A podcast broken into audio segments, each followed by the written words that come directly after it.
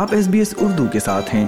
اس طرح کی اور کہانیاں S B S dot com dot A U slash Urdu پر سنیے۔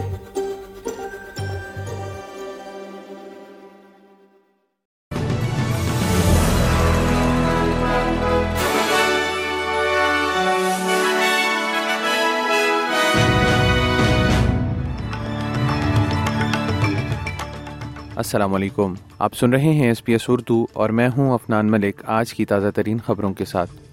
سب سے پہلے شہ سرخیاں۔ اقوام متحدہ کے سیکرٹری جنرل نے موسمیاتی تبدیلی کی شدید وارننگ جاری کر دی۔ نیو ساؤتھ ویلز کے کچھ علاقے ہفتوں تک سیلاب کی وجہ سے الگ تھلگ رہیں گے۔ اور کھیل کی خبروں میں کل ٹی ٹوینٹی ورلڈ کپ کے سیمی فائنل میں پاکستان کا مقابلہ نیوزی لینڈ سے ہوگا، جو سڈنی کرکٹ گراؤنڈ میں کھیلا جائے گا۔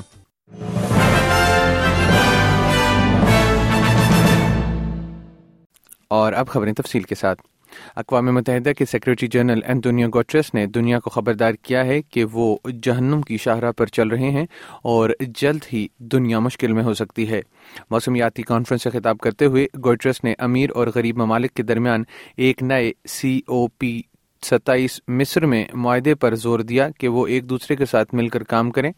مالی کی مدد کے ساتھ اور دو ہزار تیس تک اور دو ہزار چالیس تک امیر ممالک میں کوئلے کو مرحلہ وار ختم کر دیا جائے And our planet is fast approaching tipping points that will make climate chaos irreversible. We are on a highway to climate hell with our foot still on the accelerator. انہوں نے ریاست ہائے متحدہ امریکہ اور چین سے مطالبہ کیا کہ موسمیاتی تبدیلیوں کے اخراج کے دو سب سے بڑے پروڈیوسرز کو اب مل کر کام کرنا ہوگا اور وہ جو پچھلے چند سالوں سے کر بھی رہے ہیں ایک سو سے زائد عالمی رہنما اگلے چند دنوں میں ایک بگڑتے ہوئے مسئلے سے نمٹنے کی کوشش کریں گے، جسے سائنسدان زمین کا سب سے بڑا چیلنج قرار دے رہے ہیں۔ نیو ساؤتھ ویلز کے کچھ علاقے ہفتوں تک الگ تھلگ رہ سکتے ہیں کیونکہ اس وقت اسٹیٹ ایمرجنسی سروس سپلائی میں کمی اور مدد جاری رکھے ہوئے ہے۔ فوربس میں سیلاب کا پانی کم ہوتے ہی والگیٹ لائٹنگ رج اور کولمبری سمیت کئی قصبے اب الگ تھلگ رہ گئے ہیں۔ ایس ای ایس کا کہنا ہے کہ وہ ان الگ تھلگ کمیونٹیز کے ساتھ کام کرے گا تاکہ اس بات کو یقینی بنایا جا سکے کہ انہیں دوبارہ سپلائی میں کمی اور مدد حاصل ہو سکے۔ ایس سی ایس کو اس منگل کی صبح تک چوبیس گھنٹوں میں امداد کے لیے دو سو ستر کالز موصول ہوئیں، جن میں سیلاب سے بچاؤ کے لیے دس کالز بھی شامل تھیں۔ لتکو، باترسٹ، اوبرائن ولرائن کے رہائشی پچھلے ہفتے درائے مکوری کے نیچے موجود تھے۔ دریاسنا نیچے ایک چلنے والی پائپ لائن کو سیلاب سے نقصان پہنچانے کے بعد ان علاقوں میں گیس کی فراہمی معطل ہو گئی ہے۔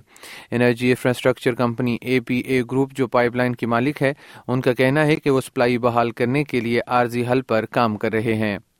اور کھیل کی خبروں میں کل یعنی بدھ کے روز، پاکستان اور نیوزی لینڈ کے درمیان ٹی ٹوینٹی ورلڈ کپ کے سیمی فائنل کا میچ سڈنی کرکٹ گراؤنڈ میں کھیلا جائے گا۔ شائقین کی ایک بڑی تعداد سڈنی کرکٹ گراؤنڈ کا رخ کیے ہوئے ہے اور بہت سے لوگ ابھی سے باقی ریاستوں سے آسٹریلیا کے شہر سڈنی پہنچنا شروع ہو چکے ہیں۔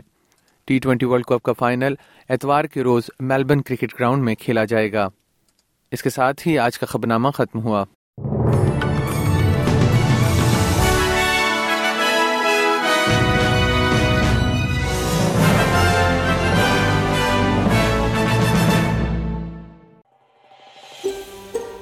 اس طرح کی اور کہانیاں سننا چاہتے ہیں۔